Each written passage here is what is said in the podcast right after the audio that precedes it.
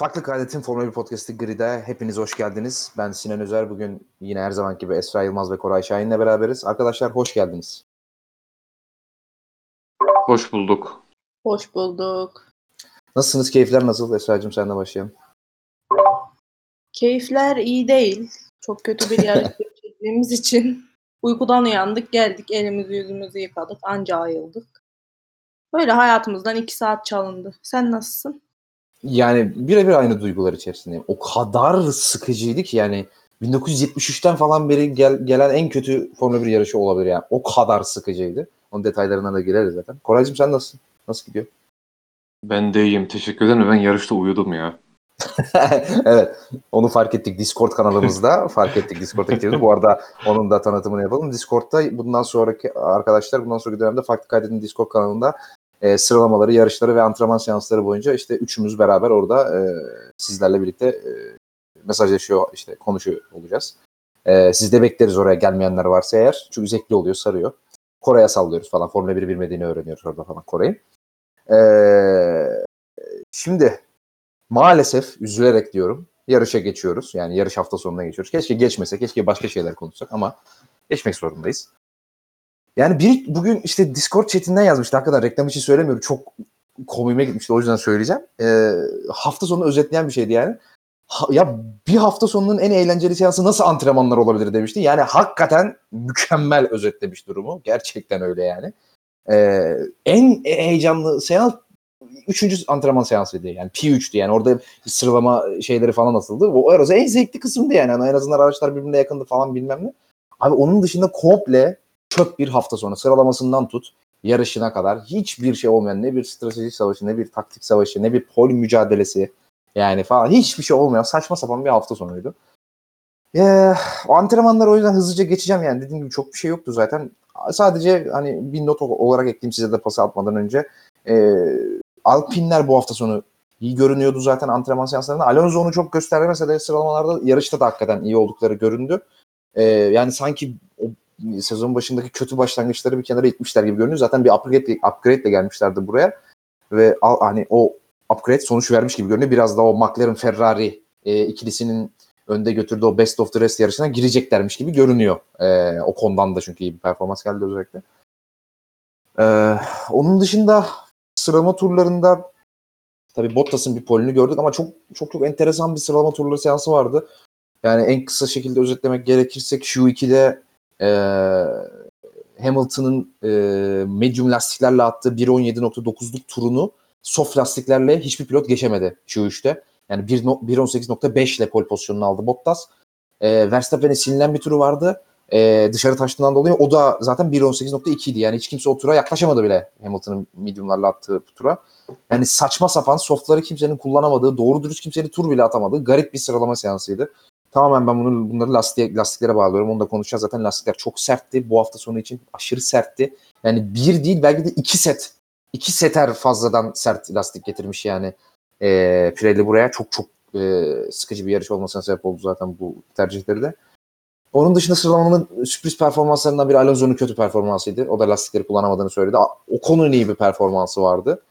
Ee, onun dışında çok sıradan bir sıralama seansıydı. Kötü bir sıralama seansıydı aslında. Pol mücadelesi de olmadığı için. Ee, sizin antrenman ve sıralama seansları ile ilgili aklınızda kalan başka bir şey var mı? Benim bunlar kalmış aklımda. Esra? Ricardo var bir. Ha tamam sen Koray başla o zaman. Ha yok benim bir tek bu. Doğru. Fetel, Ricardo'nun. Evet. Fetel var. Q3'e Ya Fethel'e şaşırıyor muyuz artık? Ha doğru. Ha, Q3'e kaldığı için doğru. Evet, evet. Ya şaşırıyoruz Doğru, tabii. doğru, doğru. Ben- 2020 sondan bu yana ilk defa Q3'e kalmış. Aynen aynen doğru ben onu unuttum. Bu şey bir de e, Aston Martin buraya upgrade'leri sadece Stroll'e getirmiş. Vettel Q3'e kaldı yani bu da güzel Abi bir. bence bence Fetel kesin aldı o arabayı Stroll'den. Yani başka bir açıklaması yok onun. Kesin aldı bence. Yani. Ya bu arada Ricardo'nun Buna bu- Lawrence izin vermez ya. Lawrence. Abi Lawrence sence ilgileniyor mudur ya? Bence sadece e, Lance istedi diye Formula 1 takım aldı ve bence işlerle hiç ilgilenmiyor biliyor musun? Ya takımın adını falan ezbere bilmiyor olabilir. Lawrence ben sana o kadar söyleyeyim ya. Ee, Ricardo ne olacak ya bu arada Ricardo'ya girmişken? Esra ya bu hani bir iki yarış bir dedik iki dedik ama üçüncü yarışta da Norris'le hiç alakası bile yok. Hani araca mı ısınamadı? Ne oldu? Niye böyle oldu? Lastikleri mi kullanamıyor? Senin bir teorin var mı bu konuyla ilgili? Yani ben aracı ısınamadığını düşünüyorum. Çünkü ben bugün yarışta da hani Ricardo geride olunca ne kadar yükselebilecek diye onu izledim özellikle. Ee, sürekli bir şey geliyor. işte bir mod söylüyorlar. Bir, bir şey değiştirtiyorlar sürekli. Yani hani aracı e, sadece Ricardo sürüyor. Bütün o ayarları vesaire mühendis söylüyor kendisine. Kendinin otomatik olarak yapabildiği, inisiyatif alabildiği pek bir şey yok. Araç aracı şu an o kadar tanımıyor ki zaten o Q1'de attığı turu izleyen bir insan yani sokaktan bir tane vatandaşı getirmi, getirmişler. McLaren koltuğuna oturtmuşlar ve hani onun gönlü olsun diye öylesine bir tur attırmışlar gibi. O kadar amatörce bir tur atmış. O kadar hata dolu bir tur atmış yani. Bilmiyorum ne zamana kadar alışır. Ama Renault'da da ilk senesi kötüydü. Bu kadar kötü olmasa da kötüydü. Yani demek ki Ricardo'ya alan takım bir seneyi onun bir senesini çöpe atmak zorunda yani. Artık bunu anlamış olduk kesinlikle. Koray sence yani bir noktada Norris'e yaklaşabilecek mi sezon içerisinde Ricardo? Yani çünkü herhalde hiçbirimiz Ricardo'nun Norris'ten bu kadar da kötü pilot olduğunu düşünmüyoruzdur. Orada illaki bir sorun var. Hani sence bu sorunlar aşılabilecek şeyler mi yoksa hani bu böyle gider mi bu devran dönmez mi? Ya ben böyle gideceğini düşünmüyorum. Ya zaten biz daha önceden de hep söylüyoruz işte yeni bir araca oturan pilotlar bir alış en azından 3-4 yarışlık bir alışma sürecinden geçiyorlar ve iyi performans gösteremiyorlar diye söylüyorduk. Ve aynı zamanda Ricardo'nun şöyle bir durum var McLaren'da. Ee, biz Ricardo'nun işte yaptığı atakları, attığı turlardan vesaire bahsederken hep şeyi söyleriz. Hani fren fren e, hassasiyeti olarak griddeki en iyi pilot olabileceğinden bahsederdik Ricardo'nun. Ve e, Ricardo da en büyük sıkıntısını frenlerde yaşadığını söylemişti daha önceden.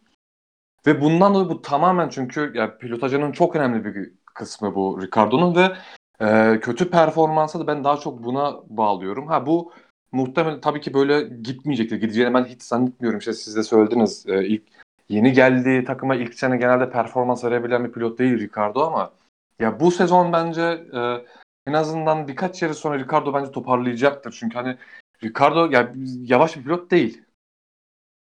E, dengesiz bir pilot değil. Hani şampiyon olabilecek bir pilot denir mi? Ben o konuda şüpheliyim ama en azından oralara e, oynayabilecek bir pilot olarak ben her zaman e, o, o, o seviyede olduğunu düşündüm Ricardo'nun. E, ve şöyle bir durum da var şimdi pilotlarla ilgili. Ya bir pilot ne kadar iyi olursa işte bu değişimlerde ya da yaşadığı sıkıntıları o kadar kolay atlatır. Ha ben Ricardo'nun bunu yapabilecek bir pilot olduğunu düşünüyorum. Şimdi e, şeye bakıyoruz. Geçen sene işte geçen dönem geçen takım işte Renault'dan bakıyor. Yani Renault böyle çok fazla bir şeyler e, hedefleyen bir takım durumda değil. Yani yapılanma takımıydı biraz. McLaren da bu durum artık böyle değil. Çünkü McLaren geçen sene üçüncülüğü aldı ve üstüne koymaya çalışıyor McLaren. Ve üstüne zaten bu sene Mercedes motoru geldi. Onun için geçmiş senelerdeki durumun durumu yaşayacağını ben düşünmüyorum Ricardo'nun. Aynı zamanda bahsettiğim iyi pilot oluşuyla beraber bu sorunu bence hani bir 2-3 yarış içinde hani bu biraz sallamasyon oldu tabii de e, atlatacağını düşünüyorum ben. Ya bu arada bu Mercedes, McLaren'ın Mercedes motoruna geçme konusu da her böyle cümle arasında konuyla alakasız yerde bile geçtiğinde ben hala aklımın köşesine geliyor. Yani niye yaptılar bunu diye. Hala düşünüyorum. Hala bir mantıklı bir sebep bulamıyorum. Bunu da zaten konuştuk burada aslında ama Bilmiyorum benim hala kafamda oturmuyor. McLaren niye Mercedes motoruna geçti? Neden geçti yani? Özellikle yani son senelerdeki en iyi performanslarını çıkardıkları, çıkardıkları bir sezondan sonra niye böyle bir şey yaptılar? Tabii daha önce almıştı o karar ama hani en ufak fikrim yok. Niye yaptılar? Neden yaptılar? Bilmiyorum. İlla kendilerince bir sebepleri vardır ama belki maddi olabilir ee, diye aklıma geliyor. Ama yani hala, ben hala oturtamıyorum kafamda. Bence yanlış bir karardı o. Neyse bunu geçelim. Ee, sıralama turlarında başka da konuşacak bir şey yoktu herhalde yani bu lastik konusu zaten çok öne çıktı. İşte Verstappen tabii e, şöyle bir yorum yapabiliriz herhalde bana katılacaksınızdır siz de.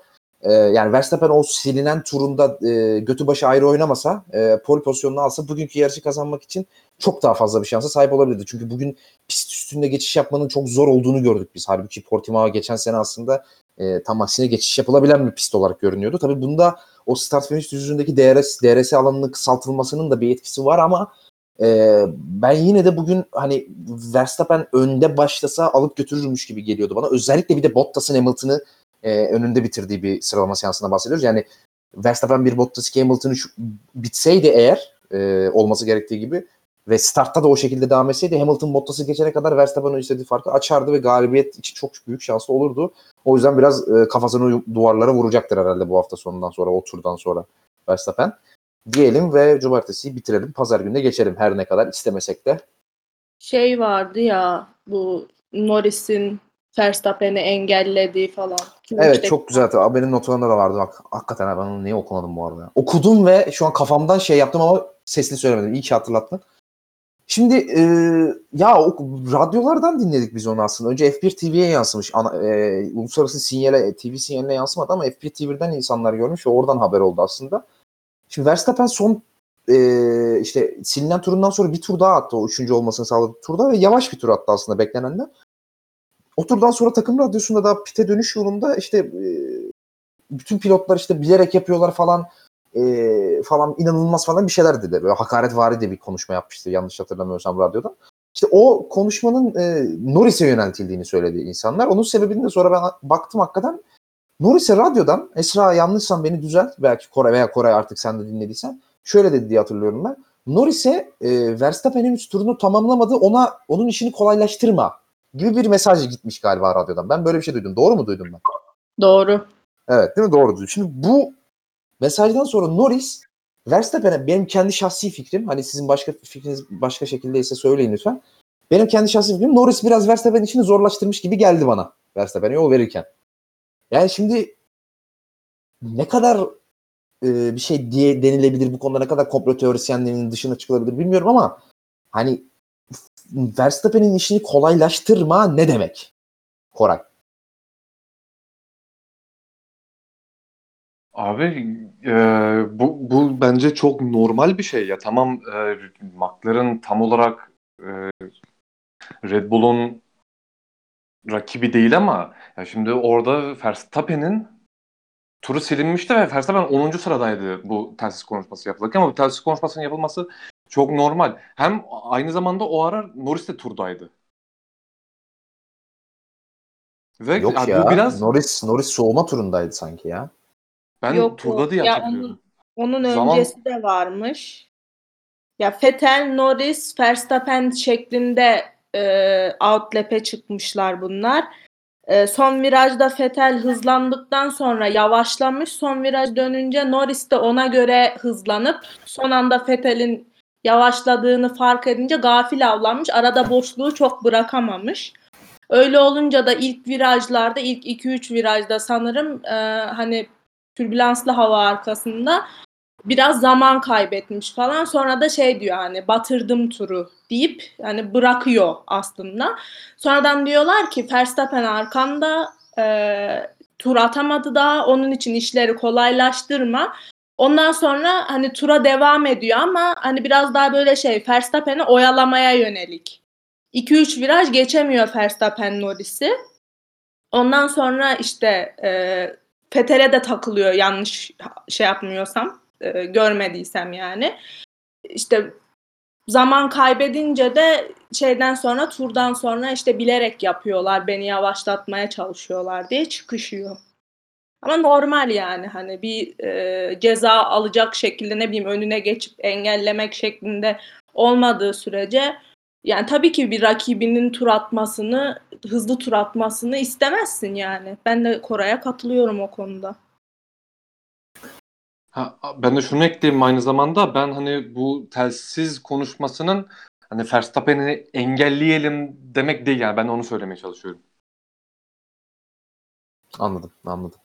Ya bu e, sıralama turlarında birbirinin önünde arkasında gitme konusunda da ben ya bu siz de farkındasınız da bu sıralar çok yani neredeyse her yarışta bir şey duyuyoruz bununla ilgili. İşte bu kuralı delen veya işte engelleme falan. Ya ben burada sanki bir noktada eğer bu işler böyle devam ederse FIA'nın bir e, işin içerisine gireceğini düşünüyorum. Yani bir kural değişikliği olur, bir şey olur. Hani bunu sadece gentleman's agreement'la kalmayacağını hani bir şekilde orada FIA'nın bir e, işin içine gireceğini düşünüyorum. Çünkü çok çok fazla şey oluyor.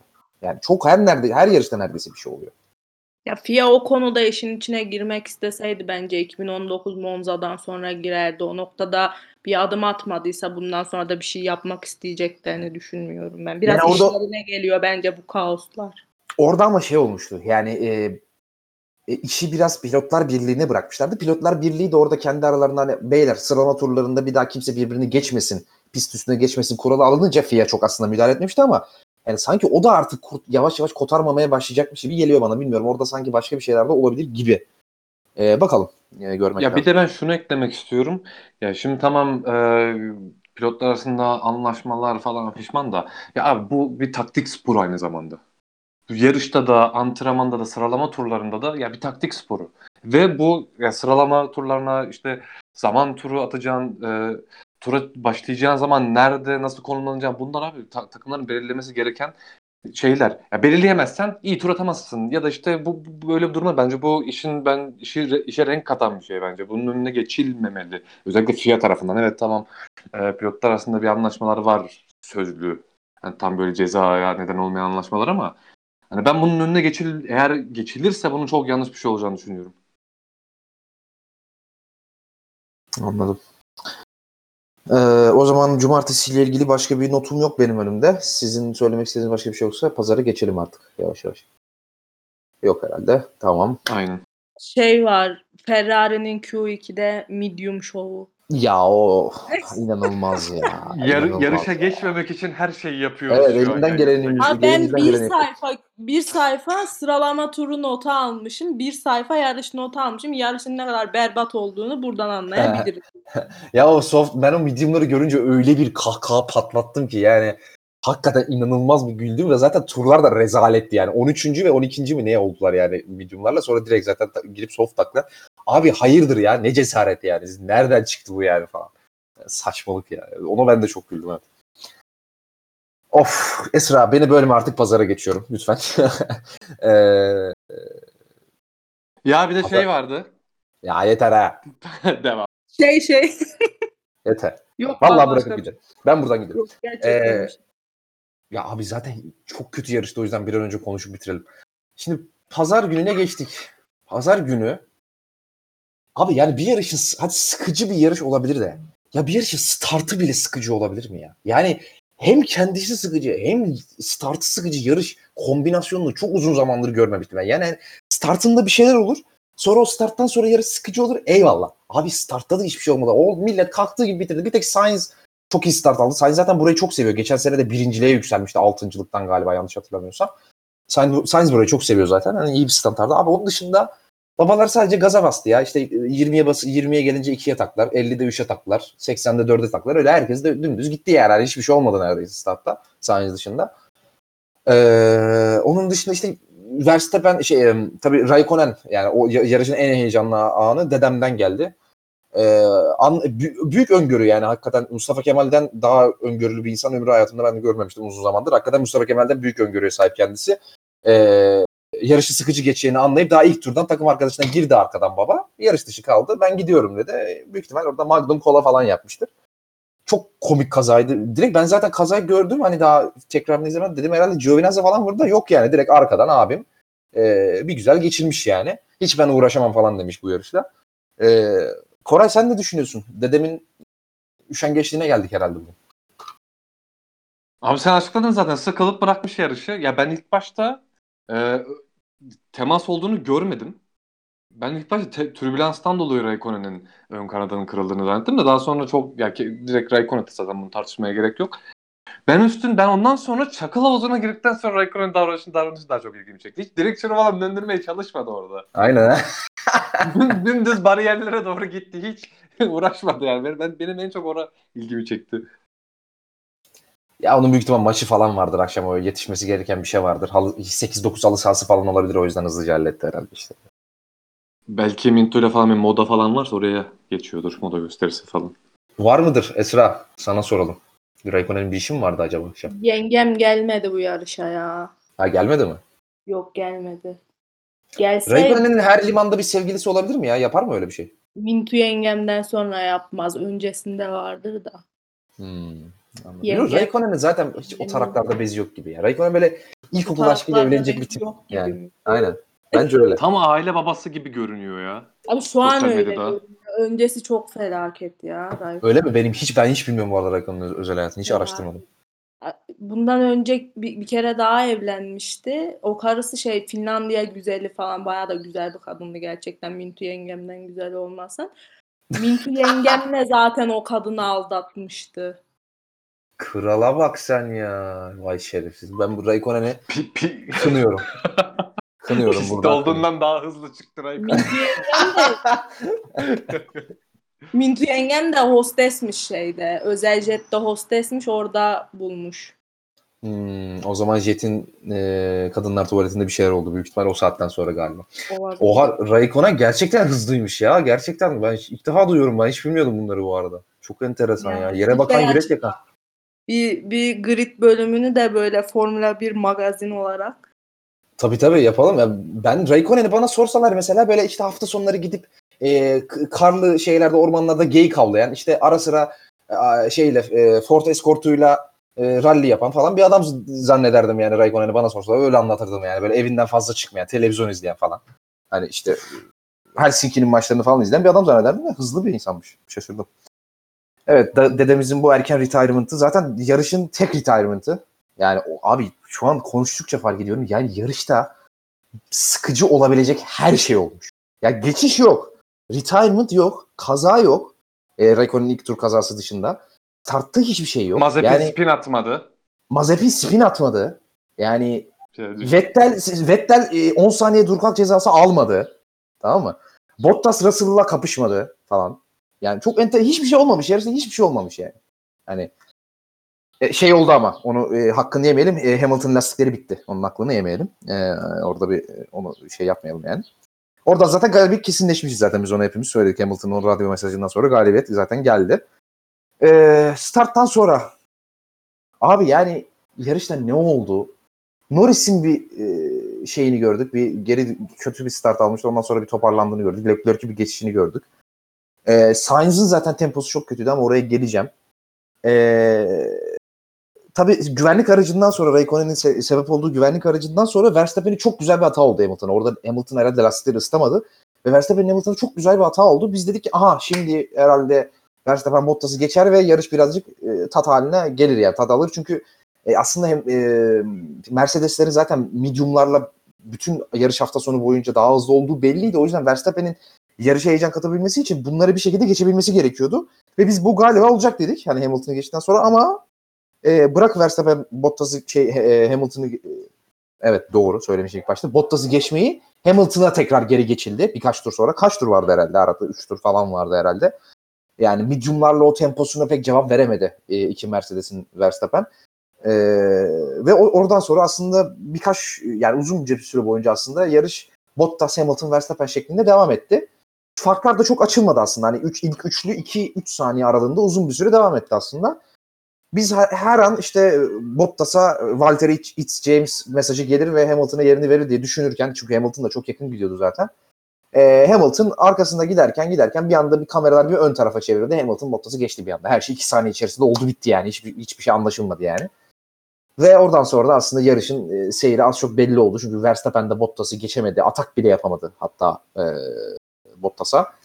E, ilk, ilk stintten bahsediyorum. E, tabii ki ondan öncesinden bahsetmiyorum. E, zaten ilk pitlere kadar e, bu şekilde geçildi. Bu kısma kadar benim unuttuğum bir şey var mı sizin eklemek istediğiniz? Yok benim ekleyeceğim bir şey. Yok zaten bir şey olmuyor ki. Ne Başka bir şey ekleyeceksin yok ki zaten. Abi. Yarısın hiçbir şey- yarısına kadar anlattın zaten. Öteki yarısını da anlat da gidelim Sinan. Abi hiçbir şey yok. Hakikaten yarışta hiçbir şey yok yani. Ee, evet. Ee, kayıt botumuz Craig'in bizi ufak bir trollemesinden sonra devam ediyoruz kaldığımız yerde. Tam yarışın yarısına kadar geldik dedik. Craig de artık ne sıkıldı mı podcast'ten ben de anlamadım. Ne oldu bir anda ben gidiyorum dedi ve gitti yani. Bir anda hiçbir şey demeden gitti adam. Şey dedi yani bir de şu an serverda bir sıkıntı var galiba falan dedi. Ben gidiyorum dedi. Mesaj da atıp gidiyor yani. Bot bayağı trip attı gitti bize. O yüzden kaldığımız yerden devam ediyoruz. Bu mükemmel Portimao GP'sine kaldığımız yerden devam ediyoruz. İlk pitlere kadar gelmiştik en son zaten. İlk pitlerde e, önce ilk zarı şey attı. E, Red Bull attı ve Verstappen içeriye aldı. Hard lastikleri taktı e, Red Bull. E, ondan hemen bir tur sonra Bottas'ı içeri aldı Mercedes. Ona karşılık olarak çünkü Hamilton biraz daha önde olduğu için oraya, oraya kadar yaklaşamaz diye düşündü zaten Verstappen için. Ki doğru da düşündüler. Ve yarışın yine Bottas'ın bir şekilde kendini gösterdiği kısma geldik orada da. Bottas pistten, pitten Verstappen'in hemen önünde çıktı ama ilk virajda mükemmel bir arkadan kayma yaşayarak Verstappen'in yerini kaybetti. Koray, e, Bottas'ın yine gridin en iyi pilotuyum derslerinden birini verdiği kısım hakkında ne düşünüyorsun? Abi Mercedes'in biraz e, şey Red Bull'un biraz hayatını kurtardı e, Bottas o yaptığı çünkü biraz sonra gene konuşuruz. Red Bull bence strateji olarak bu yarışta bayağı batırdı yani. Aslında oraya Ve- girelim. Aslında oraya girelim. Sen neden öyle düşünüyorsun? Öyle, senin öyle yazdığını gördüm ben çünkü.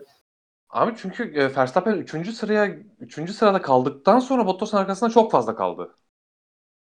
Yani hem e, Bottas'ı geçebilecek durumdaydı değil hani onu şey yapar ama e, e, tur dereceleri birbirine çok yakındı. DRS'de farkı kapatamıyordu ama hani türbülansın da etkisiyle beraber hani çok fazla geri düşmüyor hatta. Hani ona türbülansa rağmen aynı dereceleri atıyordu Bottas'la. Ve buna rağmen hani kaç tur tam hatırlamıyorum ama bir 20 turu falan rahat var orada. Bottas'ın arkasında seyretti Verstappen. Bence burada Red Bull bir zar atmalıydı. Çünkü Red, e, Verstappen tur dereceleri daha iyi gelse bu sefer Hamilton'ı da tehdit, Hamilton'a da tehdit oluşturabilecekti. Bunların hiçbirini yapmadı. Üstüne e, zaten Mercedes özellikle Hamilton tarafında çok iyi lastik koruduğunu biliyoruz ve bu bence Mercedes'in en büyük silahlarından biri yıllardır. Çünkü yani hep konuşuyoruz Allah gibi araç işte e, soft lastiklerle 30 tur türbülans kaldıktan sonra fastest at- atıyorsun diye konuşuyoruz biz bunları devamlı. Ve Mercedes lastikleri bu şekilde kullana, kullanabilen bir takımken Red Bull'un buna izin vermemesi gerekecek gerekiyordu. Çünkü eğer Red Bull orada bir zar atsa muhtemelen Mercedes'e riske girmek onlar da pit alacaktı Hamilton'ı. Ama Red Bull hiçbir şey yapmadı ve Mercedes'in güçlü olduğu yanı oynadı. Bu Red Bull'un çok bence yarıştaki tek kaydı değer olay buydu benim için. Ve çok büyük hata yaptılar. Eğer Red Bull böyle beklemeye devam edecekse sezon genelinde e, bir tık daha Mercedes'ten hızlı olsalar bile bu sezonu bu şekilde kazanamaz Red Bull. Yani biz 3 haftadır neredeyse aynı şeyi konuşuyoruz Red Bull'la ilgili. Hani yaptıkları ya da yapamadıkları stratejilerle ilgili ve bu hafta da bunu gördük. Ya bu evet dayanıklılıktan bahsettik. E, Verstappen'in e, bazen şuursuz davranması, davranmasından da bahsettik ama bir de başka bir handikap olarak yapmadığı ya da yapamadığı stratejiler var Red Bull'un. Hani onun için e, bu yarışın en kritik noktasıydı bence. Ve zaten daha sonra o Bottas olayını sormuştun sen. E, Red Bull bu zara atmadı. Ve zaten o zara atsa Bottas'ın önüne geçecekti muhtemelen. Çünkü daha erken pit, daha iyi, daha e, hızlı lastiklerle beraber muhtemelen Bottas pit'e gelse onun önüne geçecekti. Ha Bottas hatayı yaptı. Bu sefer aslında Red Bull'un yapamadığı stratejiye strateji için hani bunu Bottas telafi etmiş oldu. Ama gerisini gerisini getiremediler yine. Ya onun için e, sezon böyle gidecekse Red Bull'un çok çok büyük dezavantajı var. En hızlı araç olsa bile. Ben Koray'ı övmeye geldim. Imola da demişti ki bu yarış Red Bull'un büyük takım olup olmadığını göstermez taktik taktiksel olarak diye.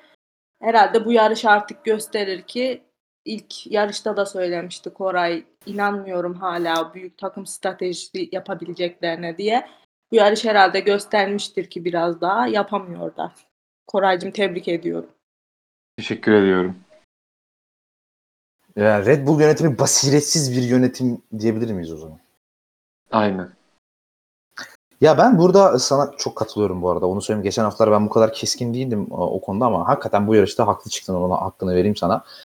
Yani e, ya medium'ların Mercedes'in bu hafta sonu çok açık ara en iyi last, e, en iyi yani medium'ları kullanan en iyi takım olduğu Mercedes en iyi takım Mercedes oldu. Yani biz dışarıdan izleyen bir insanlar olarak bile yani 10 bin kilometre 20 bin kilometre öteden izleyen insanlar olarak bile çok fark, farkında olabiliyoruz, görebiliyoruz bunu. Yani bunu işte binlerce terabaytlık telemetri verileriyle çok daha fazla görebilen, çok daha açık bir şekilde görebilen ve bunu rakamlarla da kanıtlayabilen bir takım. Ee, 30-40 yıl boyunca niye mediumlarla Mercedes'in arkasında gider? Ben bunu hiçbir zaman anlamıyorum. Yani zaten üçüncülüğü kaybetme gibi bir şansın yok senin. Yani yok üçüncülüğü kaybedemeyeceksin. Arkanda Perez var zaten. Onun arkasında zaten 40 saniyelik bir ara var. Sen retire olmadığın sürece zaten üçüncülüğü kaybetmeyeceksin. E şimdi zaten durum bu kadar e, şeyken kaybedecek neredeyse hiçbir şeyi yokken sen niye başka bir şey denemezsin? Ben bunu gerçekten anlamıyorum. Bu konuda sana yüzde yüz katılıyorum. Yani bir şey denemek zorundasın abi. Gerekirse iki pit deneyeceksin. Yani hiçbir şey olmuyorsa iki piti deneyeceksin. Mercedes'i o medium hard stintinden çıkartmak için elinden geleni yapacaksın. Çünkü belli ki sen Mercedes'lerle medium'larla tutunamıyorsun abi. Adam seni DRS'siz geçti ya. Ya tutunamıyorsun. Olmuyor demek yani. Sen medium'larla kapışamıyorsun bu hafta sonu Mercedes'lerle. O zaman çıkartacaksın abi adamları medium'lardan. Gerekirse iki pit yapacaksın. Bir şey deneyeceksin. Yani dümdüz ikinciliği, üçüncülüğü kabul ettiler aslında. Ya senin de dediğin gibi Bottas onları kurtardı aslında. Yani o spin olmasa üçüncü bitirecekti Verstappen. Yani olmuyor abi olmuyor. İşte 20 tur arkasına gideceğine dediğin gibi abi ta, sok pite bir şey yap yani. Ya bir şey yap. Ben bu konuda sana yüzde yüz katılıyorum. Hani işini daha da kolaylaştırdılar. Mercedes'in işini daha da kolay. Mercedes keşke biraz daha gitsek diye seviniyordur yani mediumlarla. Adamlar mediumları çok iyi kullanıyordu zaten bütün hafta sonu. Ya ben bunu nasıl göremiyor milyonlarca ya yüz binlerce dolar ödüyorlar o stratejistlerine. Nasıl bunları görmüyorlar ben anlamıyorum yani. Bravo tebrik Bir ediyorum kendilerini burada. Bir, bir de e, şunu söyleyeyim. Red Bull 3. araç konumundayken bu stratejileri çok iyi yapıyordu. Evet evet aynen öyle. Bir anda Ferrari'ye bir evrim oldu Red Bull'da da. Abi bir de buralar oynayamadıkları yerler değil yani. Hani e, Önder Özen diyordu ya oraların oyuncusudur diye. Bunlar buralar, bu adamlar oraların oyuncusu normalde yani. Bu adamlar dört kere üst üste şampiyon oldu 2010-2014 arası ve o kadrodan kimse değişmedi ki. Tepe kadro aynı duruyor abi. Yani Nivi'yi de orada, Horner da orada yani. Yani ben anlamıyorum abi niye bu kadar tutuk kalıyorlar. Bazen çok tutuk, kalıyor ger- gerçekten Red Bull. Hakikaten niye bu kadar tutuk kalıyorlar ben anlamıyorum yani. Böyle devam etsinler eğer şampiyon olmak istemiyorlarsa ne diyeyim. İşte pitlerden sonra ben devam ediyorum tekrar kronolojik sırayla. Pitlerden sonra e, Bottas'ın bir spinini gördük. Yine Bottas dediğimiz gibi zaten e, çok iyi bir pilot olduğunu kanıtladı orada ve bedava bir ikincilik verdi aslında orada Verstappen'e. Verstappen de hemen orada orada geçti ve çok çok kritik bir 3 puan aldı aslında orada yani 15 puandan 18'e yükseltti. Hakikaten sezon sonunda gelinen yerde çok kritik olabilir bu 3 puan. Ee, daha sonra işte e, yarışın aslında ikinci kısmında, ikinci yarısında ve özellikle sonlara doğru Al- Alonso zaten çok öne çıktı orta grupta. Hani o e, aslında nispeten sakin ilerleyen orta grupta sıra, sırasını yükseltebilen nadir insanlardan bir tanesi, nadir pilotlardan bir tanesiydi Alonso. E, 13. başladığı yarışı 8. sırada bitirmeyi başardı. Önce Vettel'i, sonra Giovinazzi'yi, sonra sırayla Gezli'yi, sonra da Sainz'i geçti. E, yoksa hayır bir dakika Giovinazzi yok orada. Orada arada Vettel yok pardon. Ricardo'yu geçti e, önce. Onu atladım. Yani hem bir Ferrari hem de bir McLaren pilotunu geçmeyi başardı pist üstünde. Yani çok çok iyi bir performans. Bence sadece bu etmenlerden bile çok çok iyi bir performansı vardı Alonso'nun. Bence çok açık ara Driver of the Day'di ama Driver of the Day'i Perez almış. Yani gridde şöyle bir sayıyorum. Hani Latifi'ye bile Perez'den önce veririm büyük ihtimal birkaç tur- tur Schumacher'e dayandığı için. Hani niye Perez oldu? En ufak bir fikrim yok. Hani bir tanesi şey yazmış, çok güzel yazmış, biri yazmış. Yani bence de Perez'de dördüncü başladığı yarışı dördüncü bitirmeyi başardı diye. Yani hakikaten bu yüzden mi verdiler acaba? Yani niye dördüncü başlayıp dördüncü bitiren adama niye Driver Auto'yu verdiler? Ben en ufak fikrim yok. Esra niye verdiler abi? Ah bir bilsem. Ben de düşünüyorum. Yani ama yok. ı-ı. Abi çok net Alonso değil mi ya bu? Şey diyedir belki. Hamilton'ı çok güzel tuttu ya. Abi bayağı iyi tuttu evet evet. Aynen. Bayağı. Ya kral bir sağa kırsaydın bari ya. Hiç çizgisini bozmadı ya. hiç hiç. Abi anlamıyorum ya. Alonso değil mi ya? Çok net. Ha, burada 10 tane pilot sayarım Perez'den iyi süren de hani Alonso çok net bir şekilde zaten Driver of the Day'e daha büyük adaydı ya.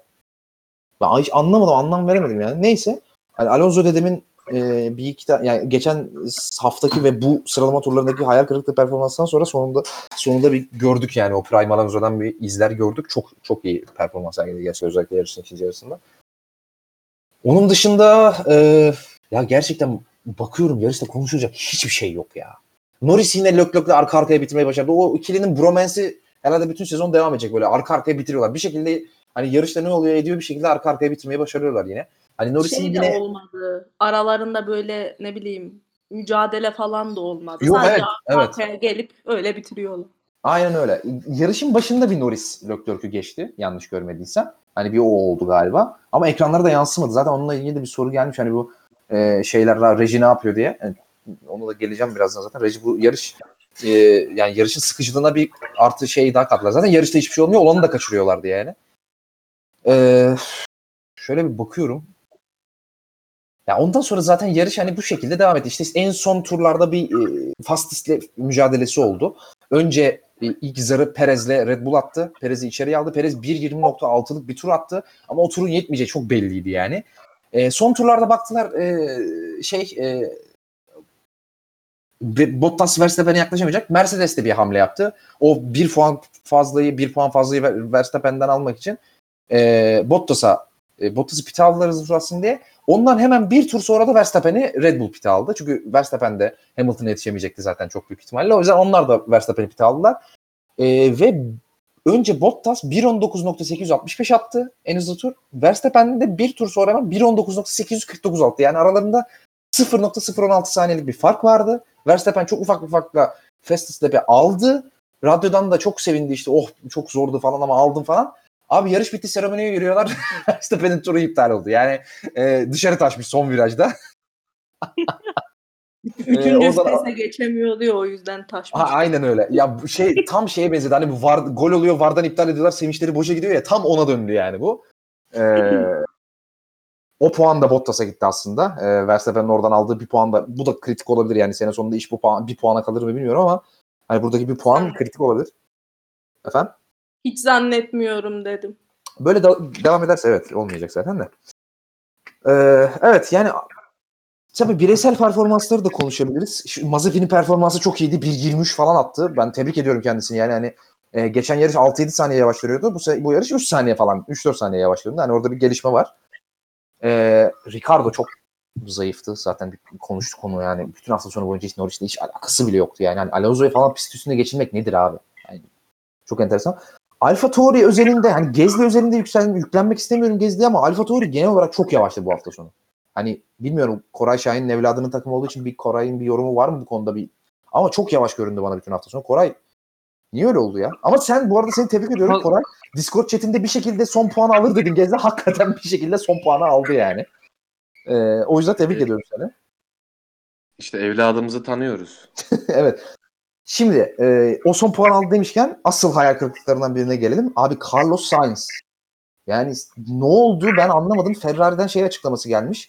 Leclerc e, yarışın sonunda radyodan e, pite dönüş turu sırasında e, Carlos'a ne oldu diye sormuş puan alamadığını görünce. Lastik lastikleri bitti demişler radyodan. Da yani kimsenin lastiklerinin bitmediği bir yarışta Sainz'in lastikleri niye bitti ben onu hiç anlamadım. Abi Ama- Sainz açık şey Sainz röportajda şey demiş. İşte Norris'i eee Norris'le yarışıyor gibi düşünmüş kendisini. Eee Norris'i işte şey yapabilmek için erken pite girdik. Medium taktık. Normalde muhtemelen hard'a geçeceklerdi. Eee, medium taktık. Erken de pite girince işte şey eee graining problemi oluştu. Özellikle son e, kısımda iyice geriye gitmeye başladım diye. Hadi sen geriye gittin. Ferrari buna niye bu kadar müsaade etti? Leclerc arkasında resmen böyle çırpındı. Hani bıraksın da beni bir geçeyim diye. En son açtı telsizi sızlandı yani hani bir şey mi var Carlos'ta niye gidemiyor niye zorlanıyor bu kadar falan diye. En son geçirdiler artık Evet, Leclerc'i. evet. Evet, bir takım Belki emri vardı onu atladım ben. Doğru. Belki Norris'i geçecekti Leclerc ya da daha yakın olacaktı bilmiyorum. Hani çok bir şey fark etmeyecekti ama yine de bir sıraya daha mal olmuş olabilir Ferrari için. Evet orada bir takım emri vardı onu hatırlattım niye oldu? E, Sainz'in kötü temposunu görünce Leclerc yani radyodan Sainz'e Leclerc'e yol vermesini söylediler ve orada bir takım emri gerçekleşti. E, Orada bir öne geçirdiler Leclerc'i ama geç kaldığı konusunda sana katılıyorum. Yani ben bu arada Sainz'in bu lastiği, lastik erken takıldığı için böyle olduk şeyine hiç katılmıyorum. Ben şu an verilere baktım. Abi Sainz mediumlarla 44 tur atmış. E, Norris de mediumlarla 43 tur atmış abi. Bir turda mı oldu her şey yani? Yani bu işi geçsin Sainz. Tamamen kendi kötü performansı yani. Çok çok kötü bir performansı vardı. Ee, onu açıkça söyleyeyim yani. Ee, hafta sonunun kötü performanslarından başka bakıyorum şu anda. Russell'ın performansını hayal kırıklığı sayabilir miyiz? Yani şöyle aslında ön gruba hiç yaklaşamadı. Hani Russell normalde ön grupta mücadele eder çünkü hani en kötü bir Aston Martin'lerle, Alfa Tauri'lerle işte Alfa Romeo'larla bir kapışır. Hani bu yarış hiç oralı değildi. Hani Sunoda'nın 42 saniye arkasında bitirmiş. Onun da radyosunu bir dinledik. Hani hiç yol tutuş yok diyordu. Sanırım Williams'la lastikleri kullanamayan takımlardan biriydi herhalde değil mi Koray? Abi Williams'ın e, bu biraz şeyden dolayı olduğunu düşünüyorum. Geçen e, Imola'daydı galiba. Williams bayağı iyi performans göstermişti. Q2'ye kalmıştı iki araçla. Evet, evet. E, bunun ben bundan dolayı çok yanıltıcı olduğunu düşünüyorum. Evet, e, Imola'daki performansı iyiydi ama net olarak Williams'ın gelişimini gösteren bir olay değildi bence. Hani bir seferlik yani bunu daha sonra e, gör, göreceğiz tamamen şimdi bunu değerlendirmek çok doğru olmaz ama yani şimdi ba- bana göre Williams'ın o performansı tek seferlikti ve o performanstan dolayı Williams e, gelişti ve artık daha iyi şeyler yapabilir e, izlenimi oluştu. Bence büyük e, en büyük sorun bu burada. E, çünkü Russell zaten geçen seneden de biliyoruz. Russell e, Q2'yi devamlı zorluyor. Hatta neredeyse Q3'e gelebilecek dereceler atıyor zaten sıralama turlarında. Sıralama turları çok iyi Russell'ın. Ama yarışta durum böyle olmuyordu. Geçen sene bunu çok gördük. Ben aynı durumun yaşandığını düşünüyorum bugün. Ve Williams'ın e, Imola'daki performansının bu yarış göstergesiyle beraber, bu yarıştan dolayı tek seferlik bir performans olduğunu düşünüyorum. Yani çok büyük bir gelişim olduğundan değil. Ama tabii bunun bu- kesin bir hüküm, hükme varamayız. Hani bir sonraki yarışları görmek lazım. Hani, hani Williams, Russell e, sen dedin ya e, daha fazla tutunamaz mıydı yukarıda falan işte. Ben bundan dolayı o sorunun sorulduğunu düşünüyorum. Ee, bunun dışında konuşulacak bir şey var mı diye bakıyorum. Hakikaten yok ya abi çok sıkıcı yarıştı. Ben bir an önce unutmak istiyorum bu yarış. Yarışla ilgili de hiçbir şey okumayacağım. Hafta haftası içi boyunca hiçbir şey okumak istemiyorum. Yani bir an önce Barcelona gelsin. Zaten Barcelona'da da genel olarak sıkıcı geçen yarışları sahip sahne olur. Hani o yarışta sıkıcı geçerse of of yani umarım öyle bir şey olmaz. Deyip artık yarışla ilgili ekleyeceğiniz bir şey yoksa biraz da genel konulara geçmek istiyorum. Lastik konusunu falan konuşacağız. Ondan bahsetmiyorum. Hani yarışla ilgili veya performanslarla ilgili söyleyeceğiniz bir şey yoksa geçiyorum. Yok. Tamam. Ee, şimdi ben bu lastik meselesine gelmek istiyorum. Şimdi yarış niye sıkıcı geçti? Biraz onu konuşalım. Bir 5 dakikada. Hızlıca. ee, çok uzatmadan.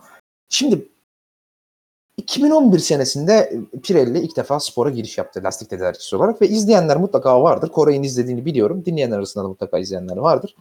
Ee, 2011 senesinde aslında tabii ilk sene olması hasebiyle ve e, 2009-2010 sezonundan kalan Bridgestone lastiklerin de e, çok çok sert lastikler olması ve istisnasız her yarışın neredeyse her yarışın e, tek pit stopla bitirebilmesi, bitirilebilmesi ve e, bu sebeple taktik savaşının neredeyse hiç olmaması sebebiyle spordaki heyecanın artabilmesi için e, Formula 1 yeni lastik tedarikçisi, tedarikçisi Pirelli'den yumuşak lastikler istiyordu.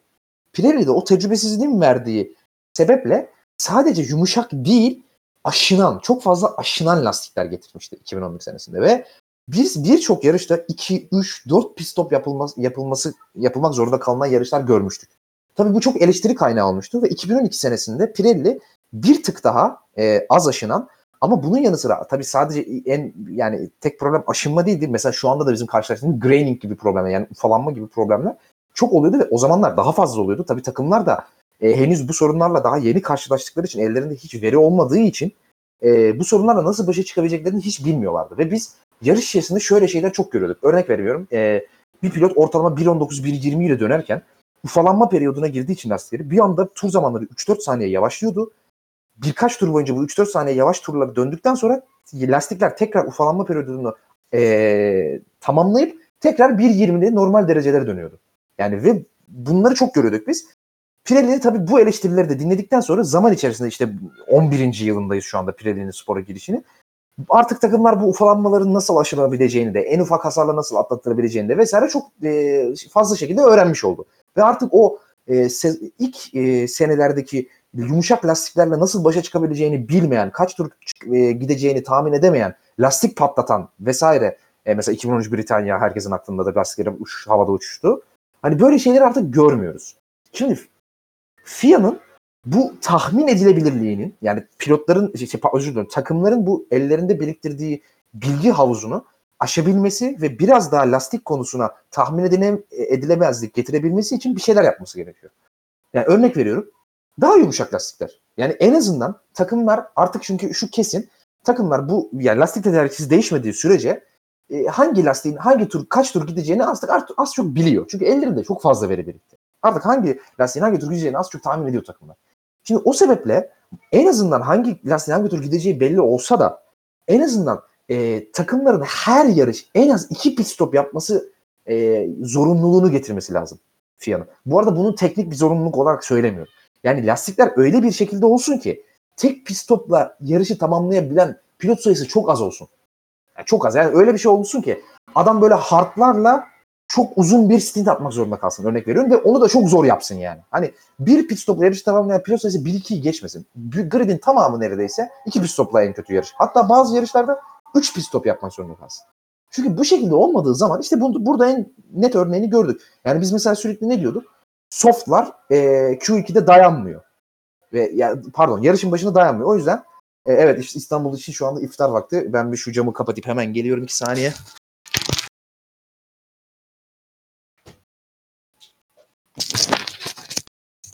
Evet buradaki cami imamımız biraz e, idealist bir ar- e, hoca o yüzden böyle içinden gelir kokuyor. Camı kapatıp hemen geldim kusura bakmayın.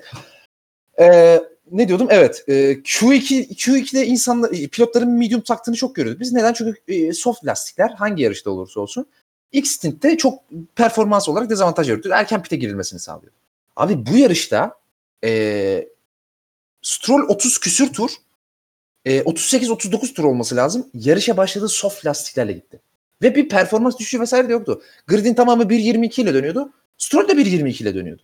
Yani şimdi bunun olmaması lazım. Ya bu olduğu zaman işte olmuyor çünkü. Yarışta da geçiş olmuyor. Taktik mücadelesi de olmuyor. E, retirement de olmadı zaten kaza vesaire. Yani zaten taktik mücadelesinde olmadı. Galibiyet mücadelesinde olmadı. E pist üstünde geç, mücadelesinde olmadı. Bir yarış sıkıcı olmaya mahkum zaten. Yani Pirelli'nin ve FIA'nın oturup bir şekilde bu sorunu çözmeleri gerekiyor. Ben yıllardır aynı şeyi söylüyorum. Bu lastikler eğer devam edecekse ve refueling yani yakıt ikmali gelmeyecekse Formula 1'e ki bence gelmesin.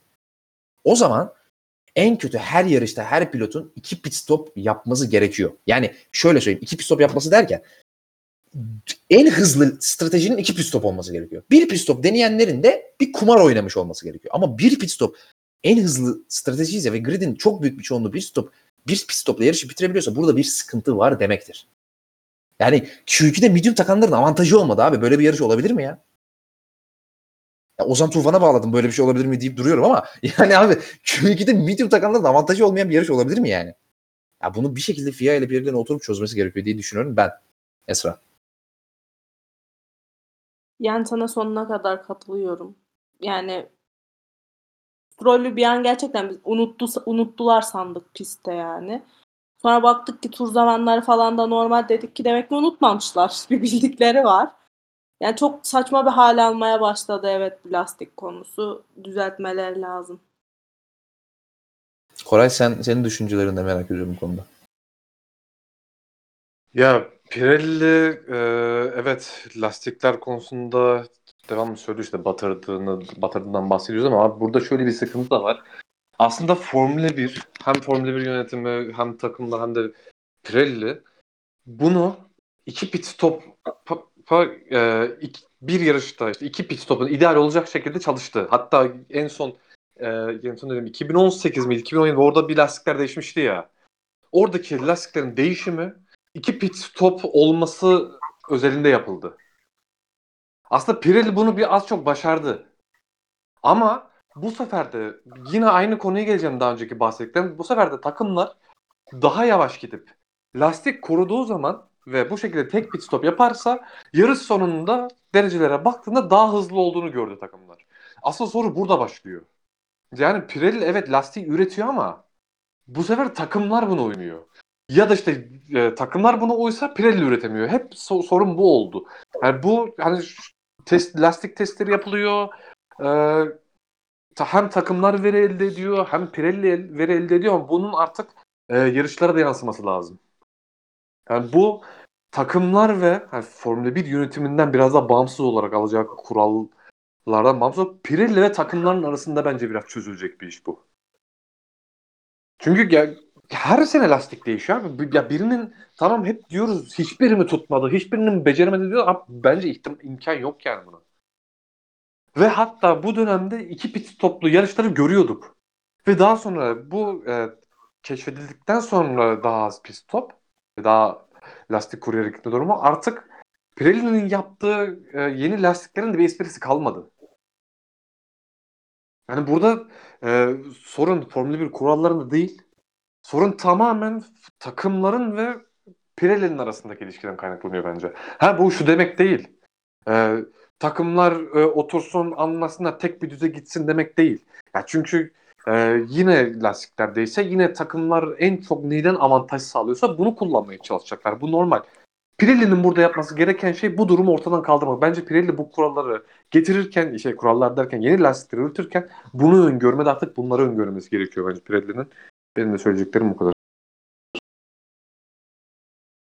Senin o bahsettiğin ikilem zaten aslında buradaki kritik ikilem. Ben %100 katılıyorum. Yani o 2012, 2013, 2011 döneminde 3-4 pit stop yapılırken e, taraftarlar ve takımlar e, araçların, pilotların çok yavaş gitmek zorunda kaldığından şikayetçiydi haklı olarak. Ya tamam yarışlar eğlenceli ama bu sefer de pilotlar gaza basamıyor diyordu lastik korumak için. Tamam eyvallah. Onun önüne geçmek için bu sefer lastikleri sertleştirdiler ama bu sefer de pit stop yapılmıyor. Yani bunun ortasının bir şekilde bulunması gerekiyor. Ve ben artık bunun ortası da bulunmuyorsa şey de e, artık yanaşmaya başladı. Hiç çok karşıydım ona ama abi bunun ortası sen diyorsun ya Pirelli ile takımlar bulunur. Haklısın ama artık bu bulunamıyorsa Pirelli ile takımlar tarafından e, o zaman abi FIA girsin araya. Ya FIA desin ki bir yarış gününde takımlar 3 tane lastiğin tamamını kullanmak zorunda desin abi o zaman. Yani bunun başka bir çaresi yok yani belli ki. Yani şu olmuyor. 2012, 12, 13, 11 döneminde çok yavaş gitmek zorunda kalıyordu takımlar. O da kötü bir şeydi. Yani 1.18'de dönebilecekken 1.25'te dönüyorlar. Ben Hamilton'ın falan çok şey mesajını hatırlıyorum. E, radyo mesajını. Ya daha yavaş gidemem. Hani lastik koru diyorlardı Hamilton'a. Daha ne kadar yavaş gidebilirim? Daha yavaş gidemem diyordu. Tamam mı? O da çok kötü bir şey. Yani bir Formula 1 pilotunu özellikle dünya şampiyonu bir Formula 1 pilotunun lastik korumak için elinden geldiği kadar yavaş gitmesi çok kötü bir görüntü. Ona katılıyorum. Ama şimdi sen adamlar yavaş gitmeyecek diye de bu sefer yarışları sık- sıkıcılaştırıyorsun abi. Taktik mücadele diye bir şey kalmıyor. Adam medium başlıyor, hardla bitiriyor. Soft'la 40 tur atıyor. Ya bu böyle olmaz. Bunun bir şekilde bir ortalık çözümü bulunması lazım. 11 senedir bululamıyor. Ya bir şekilde bulunması lazım artık yani. Artık yani şeye kadar geldi. Lastiğin gerekirse yapısal olarak değiştirilmesi bile söz konusu olmalı bence. Çünkü bu, bu lastiği bu takımlar ezberledi artık. Yani yumuşağını da ezberledi, sertini de ezberledi. Yapısal olarak değiştir abi. Tekrar öğrenmek zorunda kalsınlar. Ee, bir de ben e, şunu ekleyeceğim. Evet, e, lastiklerin yapısı değişmeli. E, bunda ben de hemfikirim ama e, bir de şu var. Abi yumuşak lastik, orta hamur, sert lastik artık bunların bir ayrımının da net bir şekilde olması lazım. Bir yarış bakıyorsun en hızlı hamur orta hamur. Bir yarış bakıyorsun en yavaş hamur e, yumuşak hamur. Hani artık bunun da ya evet tamam e, takımların araç araçlardaki yapısı işte lastikleri nasıl davrandıkları vesaire önemli. Ama ya biz bunu sezonun neredeyse yarısında görüyoruz, yarısından fazlasını da görüyoruz artık. Hani artık bu hamurların yumuşak, orta ve sert olmasının bir esprisi eskisi, eskisi kadar kalmadı. Ee, bir de bunun çözülmesi gerekiyor bence. Ben de birkaç bir şey eklemek istiyorum. Tabii ki Can. Buyur. Sinan sen söyledin ya, ya artık iki pit stop zorunlu hale getirilsin olmadı diye. Ya bu da şöyle bir probleme yol açar gibime geliyor. Şu anda da onu da söylemiştim mesela. Takımlar e, daha yavaş giderek e, bu lastikleri daha iyi kullanıp aslında sonunda e, yarışın sonunda e, o şekilde daha hızlı olduklarını fark ettiler diye. Şimdi iki zorunlu iki pit stop yaptığımızda da e, atıyorum mesela bir softla şu anda e, 20 tur gidebiliyorken e, daha yavaş sürerek e, nasılsa iki pit stop yapacağım diyerek tur zamanlarını daha da geliştirip bu sefer ön grubun daha da uçup gitmesine sebep olabilir gibime geldi benim. Benim önerim de acaba farklı lastik üreticileri tekrar spora girse mi oldu? Ah Bilemiyorum, keşke, keşke ama onun ol- olmasına ihtimal vermediğim için hiç söylemiyorum onu ben ya. Ne Keşke. Koray çok güzel olmaz mı Heyecanla öyle olsa? Ben de mı? katılıyorum. Keşke olsa yani mükemmel olur ya. Ya bence direkt hem rekabet hem kaos ortamı oluşturur. Evet abi olsun. Millet diyor ki mesela ya işte o Bristone'la Michelin'in kapıştığı dönemlerde işte araçlar hızlı oluyordu. Lastikler yüzünden yavaş kalıyorlardı. Olsun abi. Ya böyle her şey belli olunca ne kadar ne oluyor ki yani? Ya böyle her Yani şey tek belli düze gitmezdi. anda- Evet tek düze gitmez aslında. Abi eskiden mesela Michelin yağmurda daha iyi oluyordu. Çok yoğun yağmurda. Ee, ama Bristol mesela intermediate'da daha iyi oluyordu. İşte kuru havanın sıcağında Bristol daha iyi oluyordu. Soğuk kuru havada Michelin daha iyi oluyordu falan. Abi farklılıklar oluyordu. Yani havayı bak havaya göre değişiyordu. Yağmurun miktarına göre değişiyordu falan. En azından bir, bir etken oluyordu dediğim gibi. Yani şimdi kimin birinci kimin ikinci olacağı zaten belli oluyor önceden. Keşke olsa ama ben Hani bu konu çünkü birkaç sene önce ben e, Jean Todt'a sorulmuştu ve Jean Todt planlarımızda kesinlikle böyle bir şey yok. E, ö- yani o uzun vadede de planlamıyoruz demişti. E, onu bildiğim için hiç söylemedim bunu ama keşke olsa. Yani ben çok isterim. Ee, artık yavaş yavaş sorulara geçelim diyorum. Çok da uzatmayalım zaten. Boş yapmaya başladık artık çünkü konuşacak konu bulamadığımızdan. Müsaadenizle. Ee, ilk sorumuzla başlıyorum. Ee, kimle başlayalım? Utkan'la başlayalım. Utkan Şahin sormuş. Leclerc'ün 3 haftadır Norris karşısındaki halini düşünürsek kendisi sezonu beklentilerin altında mı açtı yoksa McLaren ile Ferrari arasındaki fark mı etkili oldu? Kendi şahsi fikrimi söyleyeyim sonra Kore'ye atayım pası. Yani e, McLaren bence net bir şekilde şu anda Ferrari'den iyi yarış. En azından e, yarış temposundan e, konuşuyorum. Ama Norris de zaten sezona çok iyi girdi. O yüzden Leclerc'ün önünde tamamlaması çok bir sürpriz değil. Leclerc'ün performansının kötülüğünden de değil bence. Kore. Ya e, McLaren'ın Ferrari'den bir tık önde olduğunu ben de e, en azından bu yarış üzerinde kabul ediyorum ama e, ben Leclerc'in performansını iyi bulmuyorum bu arada. Oo. Evet hadi bakalım. Çünkü ya Leclerc zaten biz şeyden e, Alonso vari performanslarından bahsediyorduk Leclerc'in. Evet tamam her yarışta tutsun Alonso vari performans göstersin falan demiyorum tabii de. Abi Sainz'la neredeyse aynı tempodalar. Yani bu bence e, Leclerc için büyük soru işareti. Yani Sainz evet e, kötü pilot değil. Ama ya şimdi Leclerc hem Sainz'dan daha iyi pilot hem de Sainz oraya yeni gelmiş pilot. Hani Ricardo'dan bahsettik biraz önce. Bir bocalama süreci olur diye. Ha tamam kesin bocalama süreci olacak, alışamayacak ya da daha iyi performans göstermeyecek diye, diye bir şey yok ama ya bu avantajlarına rağmen yani Leclerc hala Sainz'le neredeyse aynı seviyede. Hani yarış içindeki değişkenler evet durumlarını e, değiştiriyor ama ya tur zamanlarına bakarsanız çok büyük fark yok aralarında. Ben Leclerc'ün sıralama performansı olarak e, bu yarış özelinde değil, iki yarışta iyi performans sergilediğini düşünüyorum. İlk iki yarışta da çok iyi Q3 turları vardı ama yarış performansında biraz rölantide gittiği konusunda sana katılıyorum. Ee, yani Norris'te gördüğümüz o sezona çok iyi giriş olayı yok mesela Leclerc'te. O konuda sana katılıyorum. Ee, deyip bir sonraki soruya geçelim hemen. Ahmet Tarık, Ahmet Tarık Karas sormuş. Max, e, biz bu konuyu konuşmuştuk ama tekrar bir değinelim çünkü bu da o yarışlardan birine örnek olmuştu. Max sıralamalarda ve yarışta üst üste hata yaptı. Dün de sıralamalardan sonra sinirli gözüktü. Baskı altında zorlanıyor diyebilir miyiz? Demiş Esra. Zorlanıyor diye önce bir şey yapayım sonra açıklamasına geleyim. Ee, Verstappen'in ben bir sanırım Imola'da konuşmuştuk bunu. Hamilton'la o şampiyonluk yarışı mücadelesine giremeyeceğini düşünüyordum ama ben bunu biraz daha sezonun son kısımlarında kopar diye düşünüyordum. Ama Verstappen üst üste çok hatalar yapıyor. Ee, hem sıralama turlarında hem e, yarış içerisinde. Ya bugün yine mesela e, korktuk yani acaba dışarıdan mı geçti Hamilton'ı diye. Yani çok sabırsız davrandığı anlar var ve bu kendisine artık artı yazmıyor. Sürekli eksi yazıyor. O yüzden ben beklediğimden de daha çabuk kopacağını düşünüyorum şampiyonluk yarışının ve Max'in hani sonuçta ikinci ya da üçüncü sezonu değil Formula 1'de uzun süre geçirdi. Hala sabırsızlığından bahsediyorsak, bunun sıkıntı olduğundan bahsediyorsak yani demek ki artık bundan sonra da çok bir şey değişmeyecekmiş deyip ben Verstappen'den umudumu kesmeye başlıyorum. Ben de şunu ekleyebilir miyim? Hamilton'da e, yanlış hatırlamıyorsam 8. senesinden sonra pilot olmaya başladı. Ama şampiyonluğu vardı abi en azından. Öyle abi Hamilton girdiği sene şampiyonluk yarışı yapıyordu ya. Tamam hatası falan vardı da yani şimdi. Şöyle ben benim kadar Hamilton hater olan kimse yoktur herhalde burada aramızda. Yani yine de ben hakkını net teslim edeyim. Adamın ilk, ilk senesinde şampiyon oluyordu yani eğer e, McLaren Ferrari ile gizli bir anlaşma yapıp şampiyonluğu vermeseydi casusluk skandalından dolayı 2007'de şampiyondu adam. Yani hani çaylak sezonunda şampiyondu adam. Yani hakkını yemeyelim. Hamilton e, şampiyonluk savaşın savaşıyla mücadele etme yetisine Verstappen'den çok daha erken sahip olmuştu. Yani o konuda hakkını kesinlikle yemem.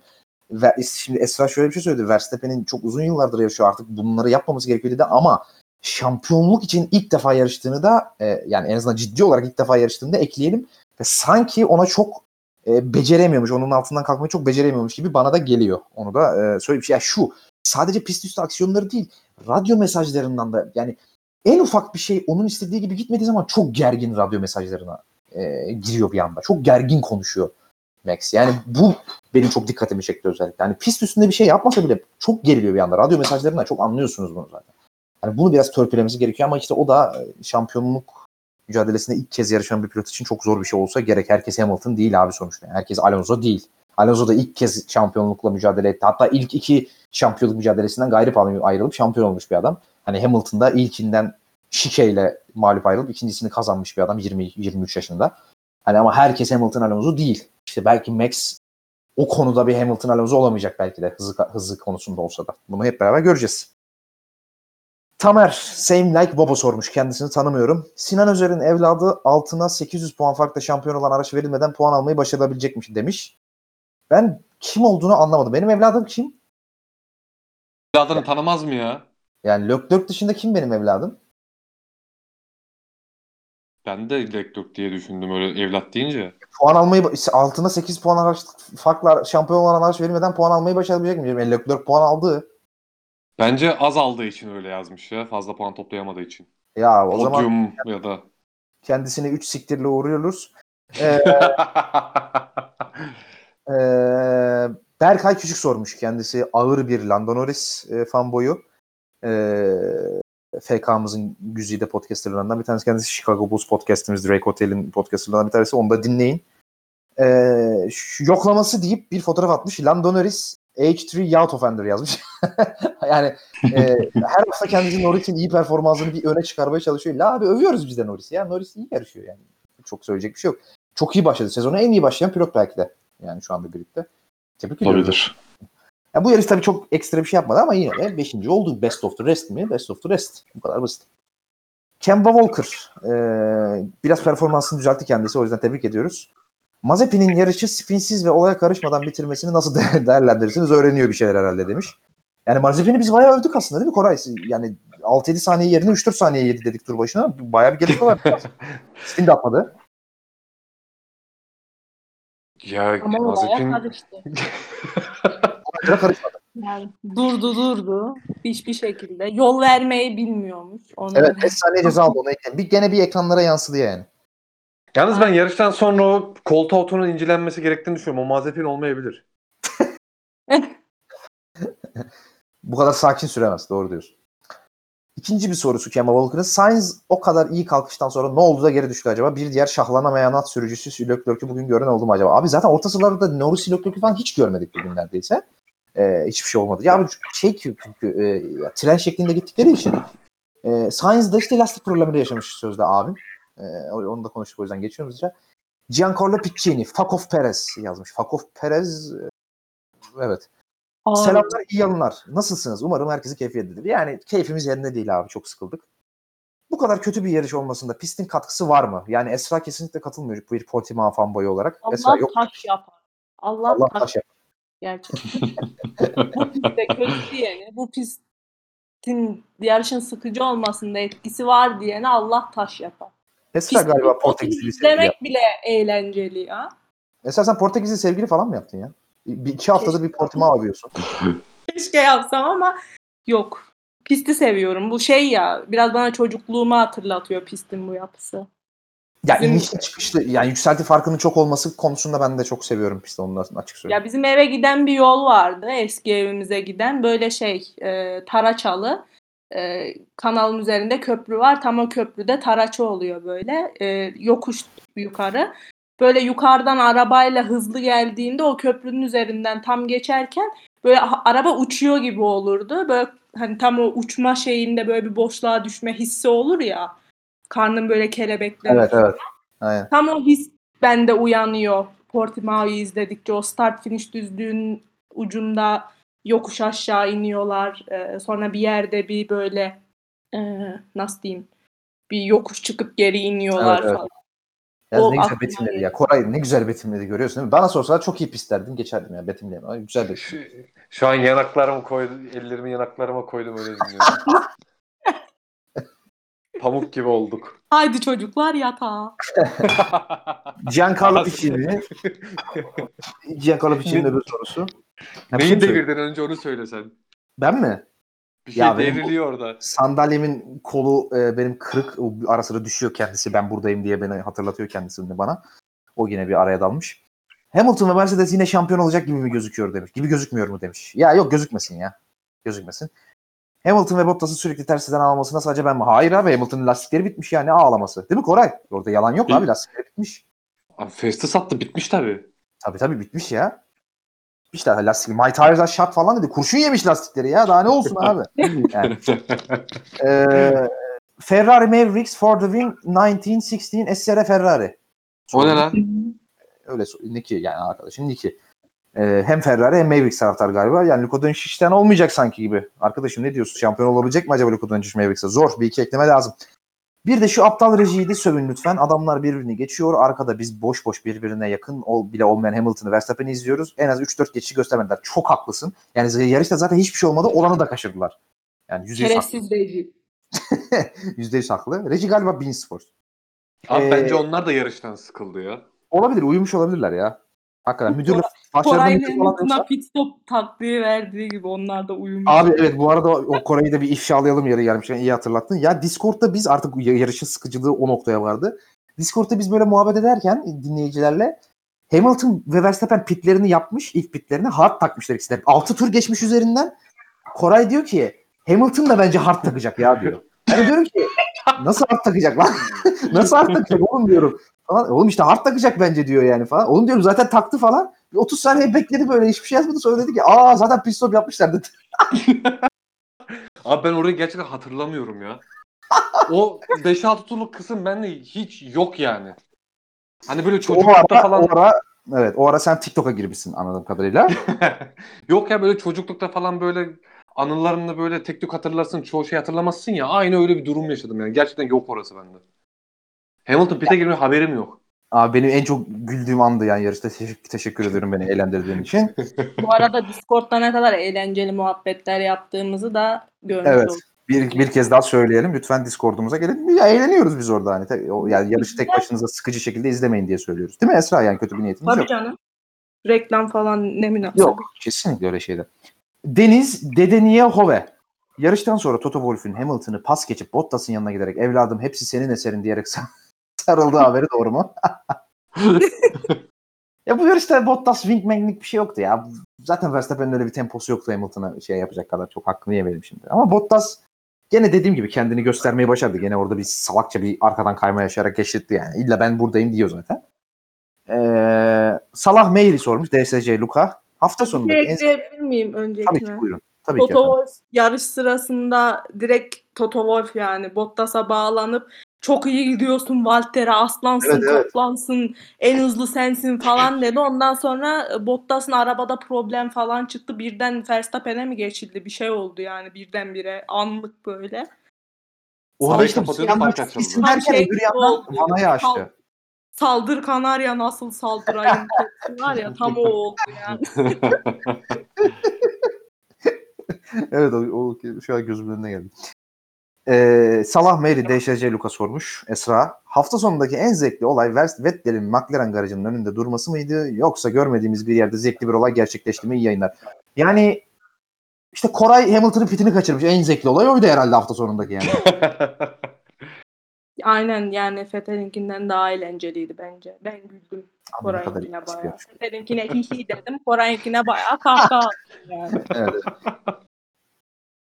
Ha bir de Ee, savunuyor mu ya girecek diye. Fethel'in de durup durup 14. bitirmesi yarışı. Vettel Stopenhauer almadı. Ben çok kırıldım kendisine ya. Yani Abi yani takılmayın takılmayın diyorum ama yok yani. Bir, bir şey yapıyor kral. Bir Ay laf ne bir çocuğu sokma almadı ya. ihtiyacı hissediyorum kendimde. Ay bir, bir penaltı almadı, bir ceza almadı yani. Çok z- kırık bir hafta sonuydu kendisi için. Zayıftı yani. Bir ceza almadı yani. Enteresan. Mustafa Uzun sormuş. Al- Alpine'in bu çıkışı bu yarışlık mıydı yoksa yapılan güncellemeler kalıcı olacak gibi mi? Norris bunu cevaplayalım önce ikinciye geçmeyin. Ben şahsen podcast'in başında da söyledim. Bence ya ilk iki yarıştaki performansı zaten olmaması gereken performanstı. Buralar yani McLaren'la Ferrari'ye kafa tutabilecek kadar yakın olmaları asıl gerçek performansları bu bence. Bence oraya geldiler artık. Siz ne düşünüyorsunuz Koray? Ee, öncelikle Alpine'le ilgili ben şunu söyleyeyim. Ee, Alpine sezon öncesi aracı hazırlarken rüzgar tüneli testlerinde bayağı sorun yaşamışlar ve hani Evet, tam evet. sağlıklı bir şekilde rüzgar tüneli testi yapamamışlar. Hani bu biz hani nasıl geriye gitti diye soruyorduk ama hani en büyük nedenlerinden biri buymuş. Ve e, neredeyse aşağı yukarı her yarışa yeni bir güncelleme getiriyor Alpine. Bu yar, daha önceki yarışta yanılsamıyorsam bir taban değişikliği yapılmıştı. Bu yarışta da tabanın üstündeki kanatçıklarda bir değişiklik yapıldı bildiğim kadarıyla Alpine'de. Ve yavaş yavaş yukarıda çıkıyor. Aslında e, geçen sene Renault'un performansı iyiydi. Biz zaten sorgulamıştık nasıl bu kadar geriye düştüler diye ve muhtemelen o performansı bence yavaş yavaş geri kazanmaya başlıyorlar bu yeni güncellemelerle birlikte. Bence bunun etkisi çok fazla Alpine'in durumunda. Evet, ikinci bir sorusu var Mustafa Uzun'un Norris ile Ricardo arasındaki performans hakkında sebebini. Yani bunu konuştuk. Ricardo ısıramadı aslında. Çok da tekrar üzerinden tekrar olmasın geçmeyelim. Hani ısınamamış gibi görünüyor aracı şu anda Ricardo ama bu böyle devam etmeyeceğini de söyledik. Hüsnü Keskin sormuş. Norris'in daha kötü araçlar. Leclerc bir kere direkt söyleyeyim daha kötü araç değil. Leclerc 3 yarışta tokatlamasını, mediumlarla 44 tur gidip 5. olmasını, Sainz aynı tur takılan medium ile silindi gitti. O konuda doğru. Nasıl yorumluyorsunuz? Leclerc Verstappen sınıfına yeni bir pilot bir dakika. Ee, ha tamam. Leclerc Verstappen sınıfına yeni, yeni bir pilot geliyor diyebilir miyiz? Şimdi bir kere Norris'in aracı daha iyi falan değil. Onu şey daha kötü falan değil. Onu söyleyeyim. Hatta McLaren hani if anything derler yani if anything bir tık daha iyi bile olabilir Ferrari'den. Ee, yani bırak daha kötü olmayı. Ee, en kötü başa başlar. Ama Norris zaten sezona herkesten iyi başladı. Onu, o çok net bir şekilde zaten açık. Ee, ama herhalde hiçbirimiz o yani McLaren'ın daha kötü olduğu araç konusunda katılmıyoruzdur. Şu soruyu cevaplayalım. Leclerc Verstappen sınıfına yeni bir pilot geliyor diyebilir miyiz? Norris için demiş. Yani Leclerc Verstappen'le aynı kalitede bir pilot mu demiş aslında Esra. Yani artık giriyor diyeceğim yoksa e, Norrisçi arkadaşlar bizi tefe koyacaklar Evet, Berkay yani Küçük bizi dinlemez. Evet. diye. Çünkü sezon başında bir dedik Norris daha oralarda değil diye. Berkay sürekli Norris soruyor bize. Artık evet diyelim de Norrisçilerden daha çok tepki almayalım. Koray'ın bence bu Biz- konuda farklı bir görüşü var ya. Biz ekip olarak Norris'e biraz kılız ya. Ondan kaynaklanıyor biraz. Ya ben kıl değilim de.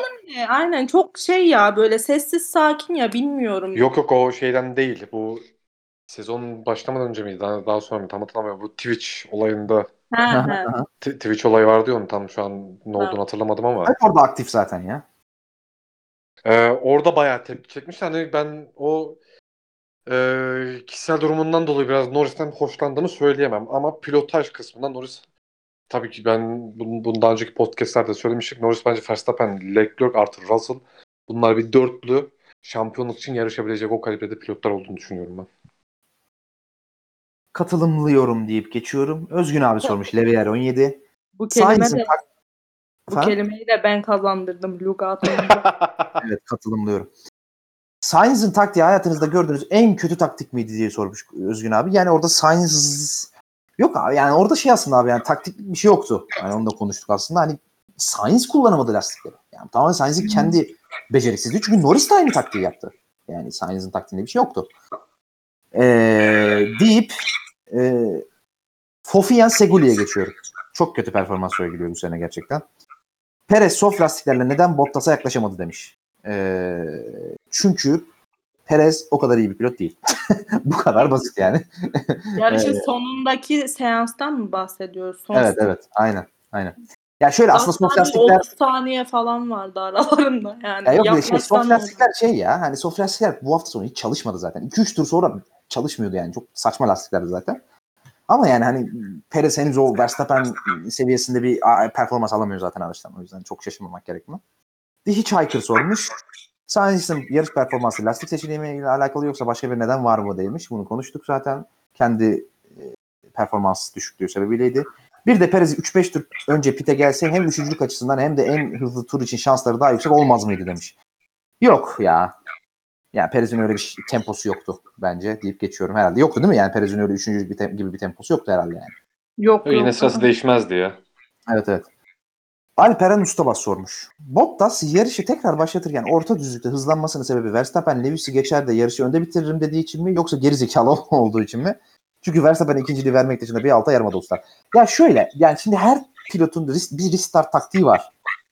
Ee, kimisi böyle sürpriz bir şekilde bir anda restart atmayı tercih ediyor. Kimisi tam düzlüğe çıkarken restart atmayı tercih ediyor falan. Aslında Bottas ya şimdi şöyle Bottas arkasındaki pilotu Hamilton'ı düşünemez orada. Yani orada kendini düşünmek zorunda ve kendi yerini korum, korumayı düşünmek zorunda. O yani orada aman ben Hamilton'a Hamilton'ı Verstappen'e geçilmemesini sağlayayım gibi bir şey düşünemez. Tam tersi ki Hamilton'ın kendisini geçirmemesini sağlamayı düşünüyor ki aslında Hamilton'ın kötü restartı da Bottas'ın iyi bir restart aldığını gösteriyor aslında. Yani o yüzden Bottas'ın taktiği kendisi için iyi e, olmuş oldu. E, deyip geçelim onu da. E, Jean-Jacques Rosso sormuş. E, sorum iyi partili Sinan abime. Yani bu tevatür nereden çıktı bilmiyorum ama e, iyi partili değilim. Meral Mami'ci falan değilim abi. iyi partili. Tam hatta zıttıyım denilebilirim. Çok da açmayayım hangi ideolojiyi desteklediğimi çok açmayayım ama tam zıttıyım diyebiliriz yani. Twitter'ına gire, girebilirsiniz öğrenmek Abi istiyorsanız. e, biyomda bile yazıyor zaten aslında neyi saklıyorsam. Bu yarışta Mercedes mi daha iyi araçtı yoksa Verstappen mi kötü performans sergiledi? Demiş Koray. Abi ben e, en iyi araç gerçekten emin değilim bu yarış özelinde ya. Bence çok ortada abi her şey ya zaten. Ama Verstappen Ort- kötü ortada derken, açık-. Ortada derken şey yalnız onu düzelteyim. Açık her şey açık anlamında söyleyeyim. Ortada açık anlamda söylemiyorum pardon. Yani ortada derken çok yakınlar anlamında söylüyorum yani. Birbirlerine çok yakınlar anlamında söylüyorum. A- Aynen ben de hani çok böyle aralarında şu kadar performans farkı var, şu daha iyi diyebileceğim bir durum yoktu bence ya bugün. Ben hala o denge konusunda çok yarıştan yarışa değişeceğini düşünüyorum. Yani bir pist gelecek Red Bull önde olacak, bir pist gelecek Mercedes önde olacak, bir pist gelecek çok başa başı olacaklar falan gibi ilerleyecek gibi geliyor bana. Tabii sezon içi gelişim yarışı da çok önemli aslında. Son Şeyde- sorusu var. Efendim. Toto Wolff de şey demiş e, mesela hani artık kendilerinin e, Red Bull'u yakaladıklarını düşünüyorlar herhalde ki e, rakiplerimiz onlara verdiğimiz avantajı değerlendiremediler diyor bu iki yarış için. E, sonuçta Verstappen birini kendi elleriyle hediye etti. Portimao sıralamalarda berbat etti.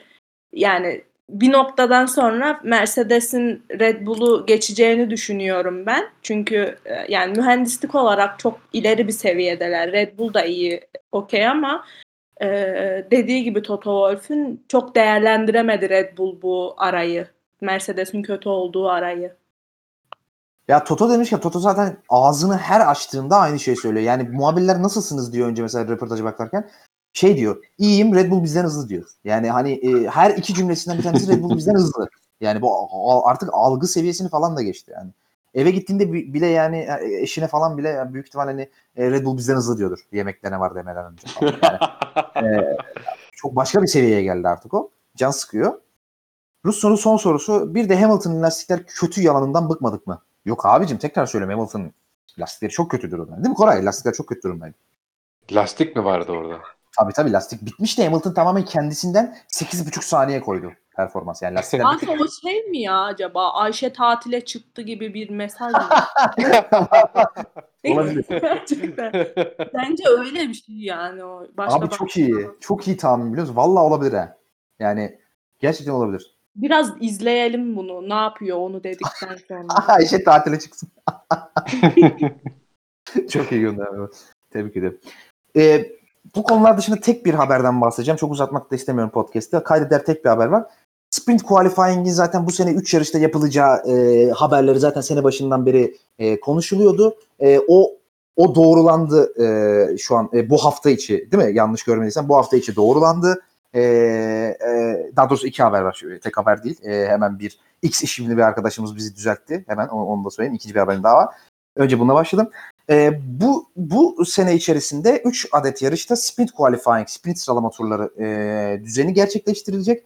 Ama şimdi şöyle bir sorun var. Ben o 3 yarışın hangi 3 yarış olduğunu unuttum. Monza, Silverstone. Brezilya. Evet. Brezilya evet. Ee, gördüğünüz gibi mükemmel bir moderatör olduğum için o üç yarışı hatırlamadım. Ee, şimdi format şu şekilde olacak. Biz bunu zaten burada sövmüştük. Grid reverse olmayacaksa ne anlamı var diye. Abi grid reverse falan olmuyor. Tersine falan çevrilmiyor. Cuma günleri bir sıra bir antrenman seansından sonra standart normal bir antrenman seansından sonra bir saatlik bir antrenman seansından sonra bir sıralama seansı gerçekleştirilecek. Ve Cuma gününden bahsediyorum. Daha sonra bu bu arada bu sıralama seansı e, cumartesi günkü sprint yarışı için sıralamayı belirleyecek ve yine normal sıralama seansı gibi Q1, Q2, Q, Q3 şeklinde yapılacak bu cuma günkü sıralama seansı. Daha sonra cumartesi günü yine bir 60 dakikalık bir e, antrenman seansı gerçekleştirecek. ikinci antrenman seansı.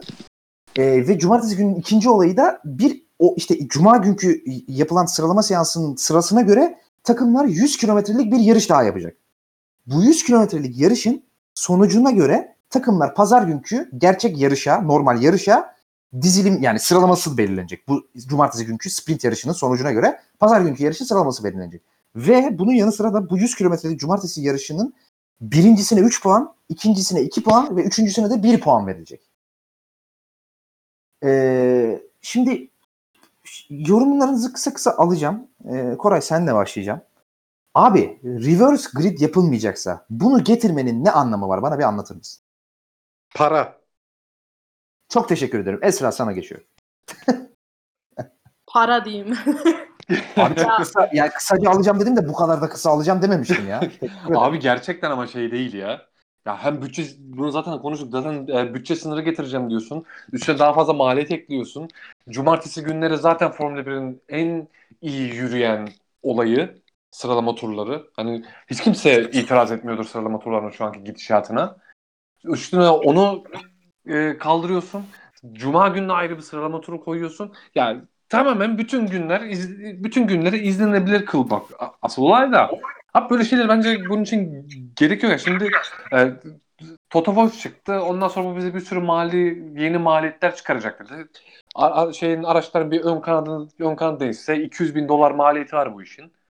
Yani şimdi o zaman hangi bütçe kısmı? Bu sadece şimdiki dönemimiz için değil. Bundan sonra e, en büyük diğer markaların Formula 1'e girmemesinin en büyük neden- nedenlerinden ikisi bir Mercedes'in arayı çok açıp gitmiş olmasıydı. İkincisi de mali durumlardı.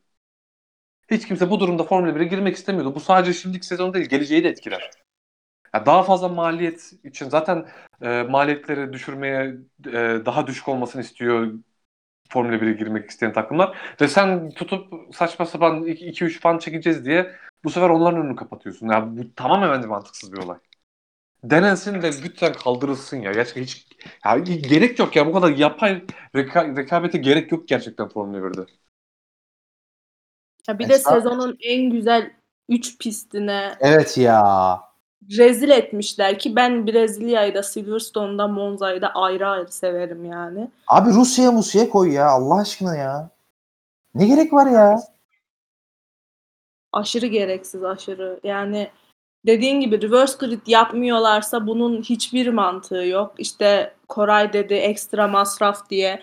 En son işte 450 bin dolar daha her işte her yarış için 150 bin dolar olmak üzere toplam 450 bin dolar daha e, bütçede bir e, pay bırakmışlar sprint yarışlar için.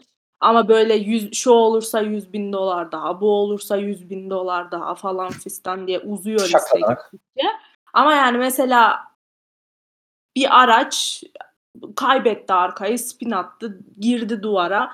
Her tarafını parçaladı. Mesela Bottas'ın aracı sadece e, monokoku falan kurtarmışlar. Bir de işte motor ünitesini kurtarmışlar. Onun dışında neredeyse aracı baştan yaptılar. 1 milyon küsür falan sanırım masrafı olmuş aracı tekrar yapmasının. Şimdi 150 bin dolar artı 100 artı 100 artı 100 ile hangi masrafını kapatacaksın bu aracın mesela? Karşılamıyor yani hiçbir şekilde. Ee, bu sizin bütçe e, yani bu gereksiz harcama konusunda yaptığınız eleştirilerden sonra ben şunu anlıyorum. Sanırım FIA itiraf, itibardan tasarruf olmaz diye düşünüyorum. Ee, deyip e, Büyük itibar. Evet, itibardan tasarruf olmaz. Ee, şimdi aslında ben soru gelmemesine çok şaşırdım bu konuyla ilgili ama ya, yani Türk e, Türkiye'deki F1 fanları için en önemli haber aslında son dönemlerdeki. Ee, fo- 2021 Formula 1 sezonunun 7. E, roundu olan 7. yarışı olan Kanada GP'si koronavirüs sebebiyle iptal edildi ve takvimde onun yerine İstanbul eklendi.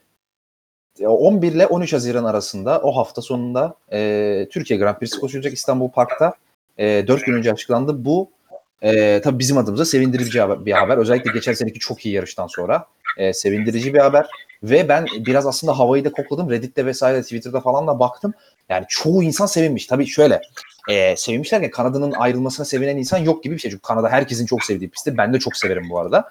Ama yerine Türkiye'nin gelmesine çoğu insan sevinmiş. Çünkü Türkiye sevilen bir pist genel olarak zaten e, F1 camiasında da. Pilotların da sevdiği bir pist. E, bizim içimizde, bizim adımıza da sevindirici bir haber. E, tabii ki insanların aklında şey sorusu vardır illaki, e, seyircili mi olup olacak e, sorusu vardır illaki. Son çıkan haberler bunun henüz belli olmadığı ve yarış hafta sonuna yakın bir süre kala belli olacak. Çünkü zaten Türkiye'de biliyorsunuz hiçbir şey hiçbir zaman belli olmadığı için yani yarın ne olacak belli olmadığı için e, çok ileri görüşlü bir e, politika izlendiği için bu konuda hani e, hiçbir şey belli değil. O yüzden şu an bir şey diyemiyoruz ama seyircili olursa bizim orada olacağımıza herhalde e, emin olabilirsiniz. E, Ev kaçın- arabayı satıp Tabii tabii ev arabayı. olmayan ev arabayı.